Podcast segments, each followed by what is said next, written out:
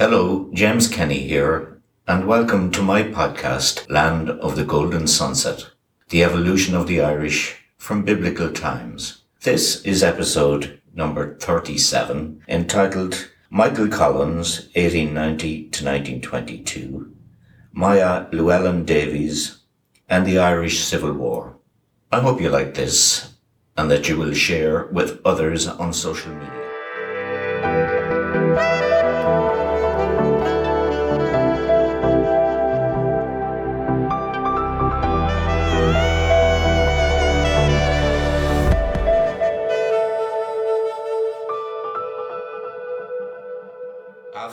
The setting up of the Free State, opposition to the treaty intensified and armed groups took over buildings in Dublin as the country drifted into a full civil war. Free State ministers went back and forth to London, often meeting their opposite member in the Lavery household. In June 1922, the attack on the Four Courts began the Civil War. The Laverys arrived in August 1922, the day after Arthur Griffith died suddenly. They spent a lot of time with Michael Collins, now Commander-in-Chief of the Free State Army. They were with him when two attempts were made on his life. Once when his car was riddled with bullets, and another when a sniper was apprehended in the grounds of the Royal Marine Hotel in Laoghaire. Within a week, Collins was dead shot at Béal near his home in County Cork. On his body was a book of Rossetti poems with a letter from Hazel Lavery in it. Hazel was distraught. John painted two great paintings, Love of Ireland and Pro Cathedral Dublin, 1922. He continued to paint portraits of all the main figures on both sides, including Lloyd George. Back in 5 Cromwell Place, London, was still the official headquarters for Irish political and artistic personalities. George Bernard Shaw, Oliver St. John Gogarty, Shane Leslie, and many others. Interesting, the MP and Fenian, Stephen Gwynn, and his son Denis were there also. Denis, a pupil of Patrick Pearse, was to become a professor of history in UCC. He later became Alice's second husband in 1963 after the death of Jack McEnery in Rossenarra, Kilmoganny in 1957. Alice was of course the daughter of Hazel from her first marriage to Dr. Ned Trudeau, a surgeon in Bellevue Hospital, New York, who died tragically from pulmonary embolism four months after their wedding. Whatever you believe about Michael Collins, the facts are that he was surrounded by Irish men and women, English men and women, English men with Irish accents, Irish men with English accents, an American with a Spanish father, ladies with amorous intent, and at the moment of his death, he was president of the provisional government, minister for finance, holding the purse strings, chief of staff of the Free State Army, financed and equipped by Britain, and head of intelligence. One of his closest colleagues was Eoin O'Duffy, the well-known fascist, who was chief superintendent of the Garda Síochána from the 30th of September 1922, having been appointed by Kevin O'Higgins 1892 to 1927, who served as vice president of the Executive Council and Minister for Justice from 1922 to 1927. Minister for External Affairs from June 1927 to July 1927, and Minister for Economic Affairs from January 1922 to September 1922. He served as a TD, or Teachta Dála, from 1918 to 1927. Along with Michael Collins and Eoin Duffy, Kevin O'Higgins is another important figure and part of the quartet who, after having a role in the Irish War of Independence, went on to defend the Irish Free State as part of the pro-treaty side in the Irish Civil War. During this time, Kevin O'Higgins signed the execution orders of 77 Irish anti-treaty political prisoners. He was later assassinated in retaliation by the IRA unit in Booterstown, County Dublin. It is now accepted by all that O'Higgins definitely had an affair with Hazel Lavery. Sinead McCoole, who wrote Hazel, A Life of Lady Lavery, in the book said, Hazel Lavery's reaction was similar to her reaction following the death of Collins, and after his death in 1922, she was said to have transferred her affections to O'Higgins. Letters found in a house in County Wexford, among some Christmas decorations, by a woman clearing out her deceased father's possessions. They were part of papers gathered by Eoin O'Duffy's private secretary, Captain Liam Walsh, for an unpublished biography of the Garda Commissioner, and certainly proved the relationship between Hazel Lavery and Kevin O'Higgins. Another important series of 14 original letters from Moya Llewellyn Davies to the historian P.S. O'Hegarty written in the period 1941 to 43, with personal recollections of Michael Collins and others, including disparaging comments on Lady Lavery and Kitty Kiernan, and with notes on the English treaty negotiators prepared for Collins by her husband, Crompton Llewellyn Davies, were auctioned in 2007 by Adams. Crompton Llewellyn Davies a Welsh civil servant, had been a friend of Lloyd George. His wife, Moya, was a daughter of James O'Connor, a former Fenian prisoner and MP for West Wicklow. She was intelligent and attractive, described as tall, thin, agile, extremely elegant. The couple met Collins in late 1918 when he came to London with a Sinn Féin delegation, hoping to lobby the American president, Woodrow Wilson, on his way to the Paris Peace Conference. A friendship developed, and Crompton Llewellyn Davies advised Michael Collins during the treaty talks in 1921. There have been reports of a personal relationship between Moya and Michael Collins, and she undoubtedly knew him very well. She may have known P.S. O'Hegarty from the early 1920s when he was active in the IRB and Sinn Féin. In 1941, he was secretary of the Department of Post and Telegraphs and working on his book, A History of Ireland under the Union, 1801 to 1922. She wrote to him seeking a telephone at her new home in Wicklow, and a correspondence began in which she gave much first-hand information about Michael Collins and others. Her letters are sharply written, full of frank and perceptive comments. A long letter dated the 25th of May 1943 is entirely about Michael Collins. From 1918 until his death, she says, they saw him very often. While he was working on the new Irish Constitution in 1922, he used to meet Crompton in London, while Moya saw him in Dublin during the treaty debates, and later in her Raheny home several times a week. She says the books written about Collins give an incomplete picture of him. In the last years of his life, he was shedding his wild, drinking, larking side. He used to come to her home because of its peacefulness. It was an old house, spacious and beautiful. She says he loved beautiful things, had a hunger for them, knew he had not had them, and that it was a loss to him. Moya says that Collins's fiancée, Kitty Kiernan, belonged to his rowdy past and was a heavy drinker, plain and vulgar. She claims that Collins asked her once to take Kitty under her wing and show her how to be a lady. And when he told her that she was brainless, I said, Then why on earth are you marrying her? He laughed, answering, Because she is a devil. Of Erskine Childers, she says her husband strongly advised him not to come to Ireland, since he would be more use to the Irish cause in England, where he had some literary reputation. But it was no use, as his wife was determined to come to Ireland and be a Madame Roland.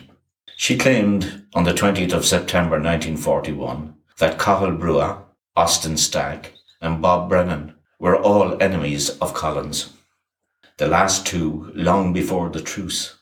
With the June letter she sent typescript notes of the English treaty delegates written by Crompton for Michael Collins.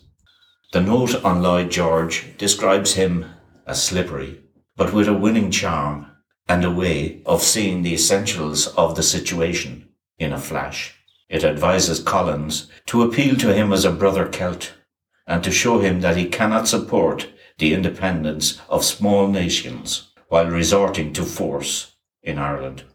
Collins should impress upon him that he alone has the imagination, energy and persuasive force to make peace with Ireland. In conference, he is master of all the arts. He can read others like a book, seeing in a moment the character of each and how to play on it, and can sympathize, cajole, flatter, bluff, and intimidate as may be suitable. And always he is ready to compromise. He is not concerned with principles. He is out for a bargain. He wants and must have success. There is also a most perceptive assessment of the young Winston Churchill, the dark horse of English politics, too adventurous and independent for the ordinary party ties and labels, has an intellectual thoroughness which is very rare in a politician and almost amounts to a moral quality. In spite of his reputed militarism and dictatorial air, has a more real idea of freedom and care for it than other politicians. These briefing notes are unpublished. They must have given Collins a very useful basis for his approach to the talks, especially for his private discussions with Churchill and Lloyd George, which had a significant bearing on the outcome.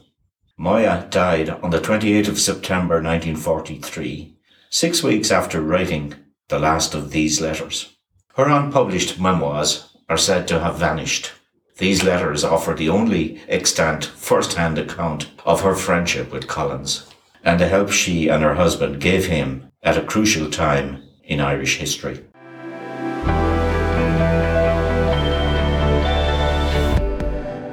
In 1948, Ernie O'Malley visited Toomevara and interviewed Jack and Andy Harty in an effort to find out from them what they knew about the shooting of Michael Collins. In his book, Marathon Marriage, my father, M.F. Kenny, relates the following story, which gives us an insight into what the anti-treaty members of the Tipperary Number no. 1 Brigade were thinking at the time. Andy Harty gave me a synopsis of the event as he knew it, saying that Collins was a member of the established intelligence in London. The post office was responsible for all the intelligence work at the time he was employed there. Then in 1909, MI5 was established and was open to those trained in intelligence work in the post office. On the journey to Cork and Bale the Collins convoy called into Maryborough jail. There Collins spoke to a group of Republican prisoners, among them some top men in the IRA. When he departed, a man with an English accent approached the group and informed them that he was well acquainted with Collins having worked with him in the post office in the early days and after. He told them things that only someone working closely with Collins in London could have known. The leader of the North Tipperary Brigade was one of the prisoners, and he questioned the Englishman until the veracity of his statement was established.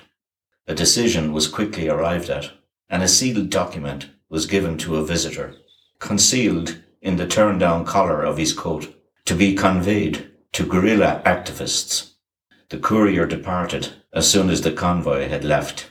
He delivered the document to a North Tipperary unit. There a decision was arrived at, and an expert in guerrilla warfare, who was a crack shot, was given the task of tracking the convoy. This he did, and he got his opportunity at Béal Independent from another ambush party, he took up his position towards the northwest. Shots rang out from across the road in the northeast. He raised his gun to his shoulder, got Collins in his sights, and squeezed the trigger, and Collins fell. He left the scene immediately. Andy Harty, a member of the Republican police during the War of Independence, also said, That is true, but I refuse to give the story to O'Malley. So maybe Sonny O'Neill did take out the Generalissimo on that fateful day at Béal at the time when the Dáil was prorogued, democracy suspended, and the trio of Collins, Duffy, and Mulcahy running the war with O'Higgins occupying the position as Minister for Justice. After being on the run until 1926, Sonny O'Neill settled in Nenagh, County Tipperary, just 12 kilometres from Toomevara, where he had led a very comfortable life and was living there in 1948 when Ernie O'Malley was interviewing Jack and Andy Harty. Historian John Hourihan says that Denis Sonny O'Neill is the man responsible for the assassination of General Michael Collins on the 22nd of August 1922 during the course of that 15 to 20 minute gun battle at Bale While historians continue to invent dubious conspiracy theories, sound logic and careful research points the blame clearly at the doorstep of Denis Sonny O'Neill the trained ex-British Army marksman and sniper, born in Timoleague near Bandon in 1888. The anti-treaty group involved in this skirmish on the 22nd consisted of Tom Hales, Jim Hurley, Dan Holland, Tom Kelleher, Sonny O'Neill, Paddy Walsh, John O'Callaghan, Sonny Donovan, Bill Desmond, and Dan Corcoran. They had left their prepared ambush positions and were helping to clear the road and decommission a landmine before dispersing when the noise of an approaching motorcycle and lorries were heard coming from the south. As the anti-treaty forces retreated, a dum-dum bullet from an elephant gun, the latter was substituted for another rifle by Sonny O'Neill from a consignment of arms intended by Michael Collins to be sent northwards in support of the Northern IRA, entered the forehead of General Collins, just below his left hairline. The bullet exited behind his right ear, removing part of his head. Dr. St. John Gogarty and embalmers at St. Vincent's Hospital, Dublin, had to use several pounds of melted wax to fill the space left by the bullet as it exited. No one else lost their life on that fateful day, and Sonny O'Neill was certain, as he retreated, that he had hit one of the pro-treaty forces, unaware that the target he hit was Collins. O'Neill on learning of Collins' death the following morning, told James Carney that he knew that it was him who had shot Collins. And Maurice Moss Twomey from Glondulan, Fermoy, County Cork, Staff Commandant of the 1st Southern Division, was also aware of who the assassin was. Ten years later, Sonny O'Neill would also relate a full account to a trusted female friend, Kitty Tehan, a member of Thomastown, Cumann Daniel Murray looked at Florence O'Donoghue's investigation into the death of Michael Collins. O'Donoghue's role in the War of Independence had been as head of intelligence for the number one Cork Brigade, though he had remained neutral in the Civil War. And Murray concludes that the death of Collins was regarded by many on the anti-treaty side as a tragedy. Despite their opposition to him, and the embarrassment felt in the death of such a prominent national figure can be felt in the attempts by many to minimize their roles in the fatal ambush.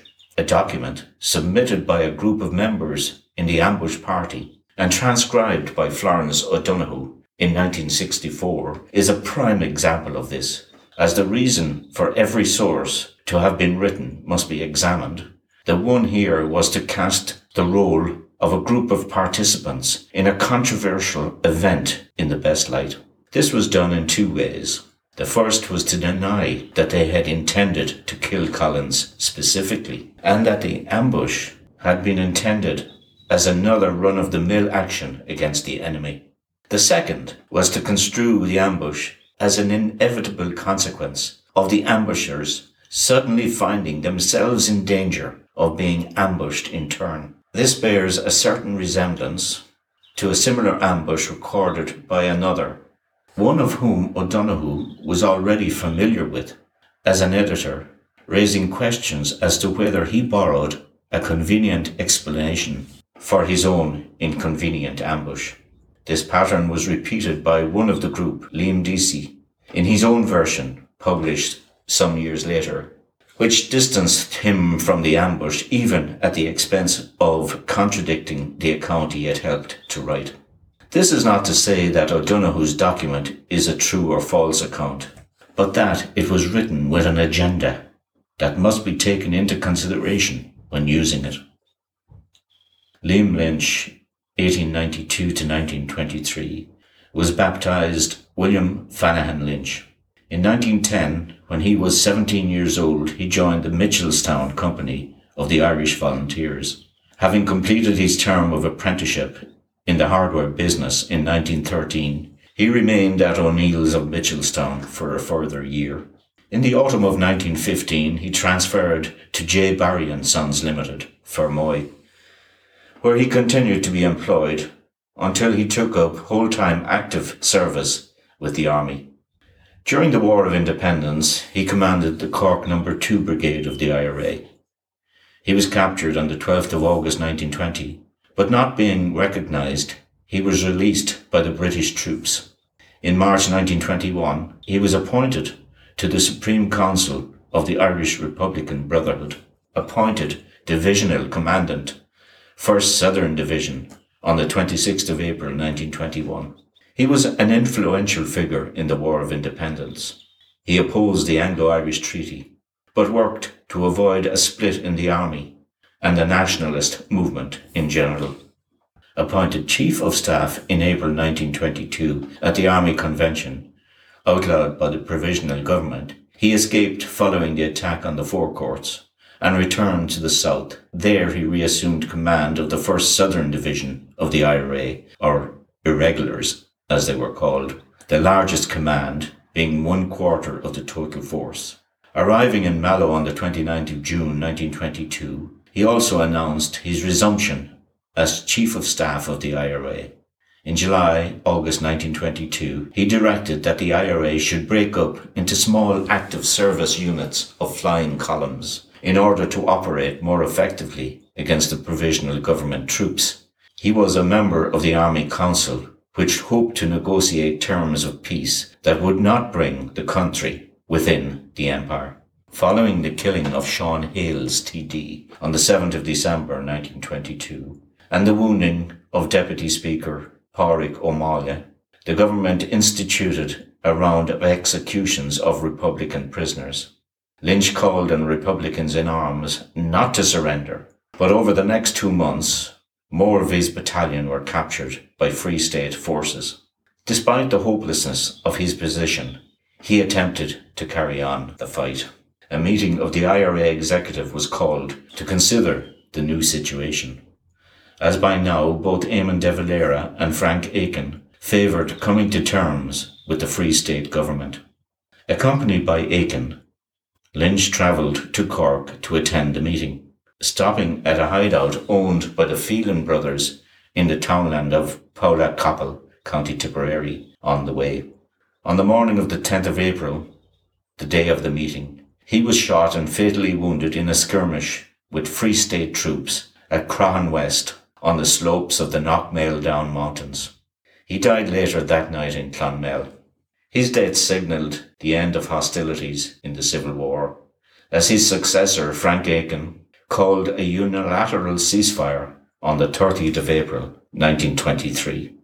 On the 6th of April 1923, Frank Aiken wrote to Liam's brother, Father Thomas Lynch, written on headed paper, Óglaigh na hÉireann, Irish Republican Army, General Headquarters, Dublin, signed Frank Aiken, Chief of Staff, outlining the circumstances of Liam's death on the 10th of April 1923 when he was shot by Free State troops on the slopes of the Knockmealdown Mountains.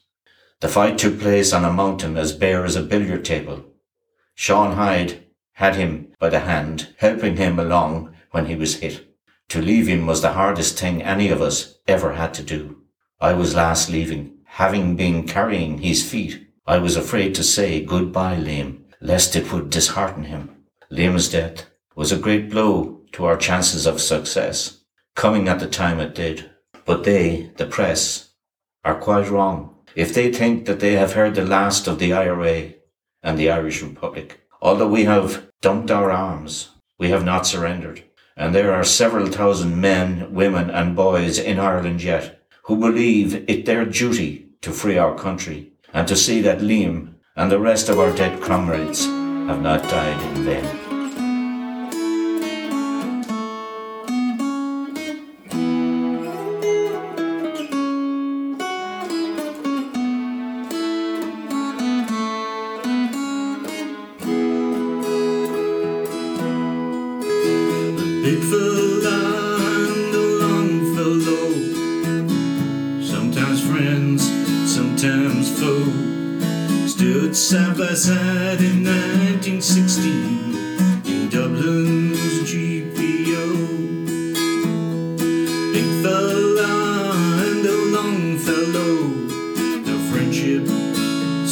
broke down over pledging of loyalty to the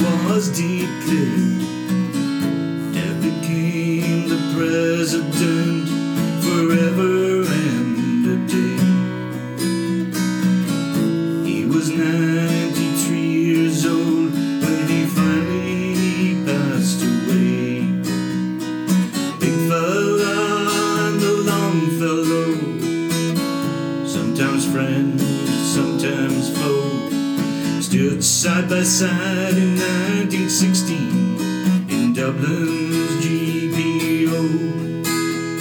The big fella and the long fellow, the friendship it broke down over pledging of loyalty to the crown.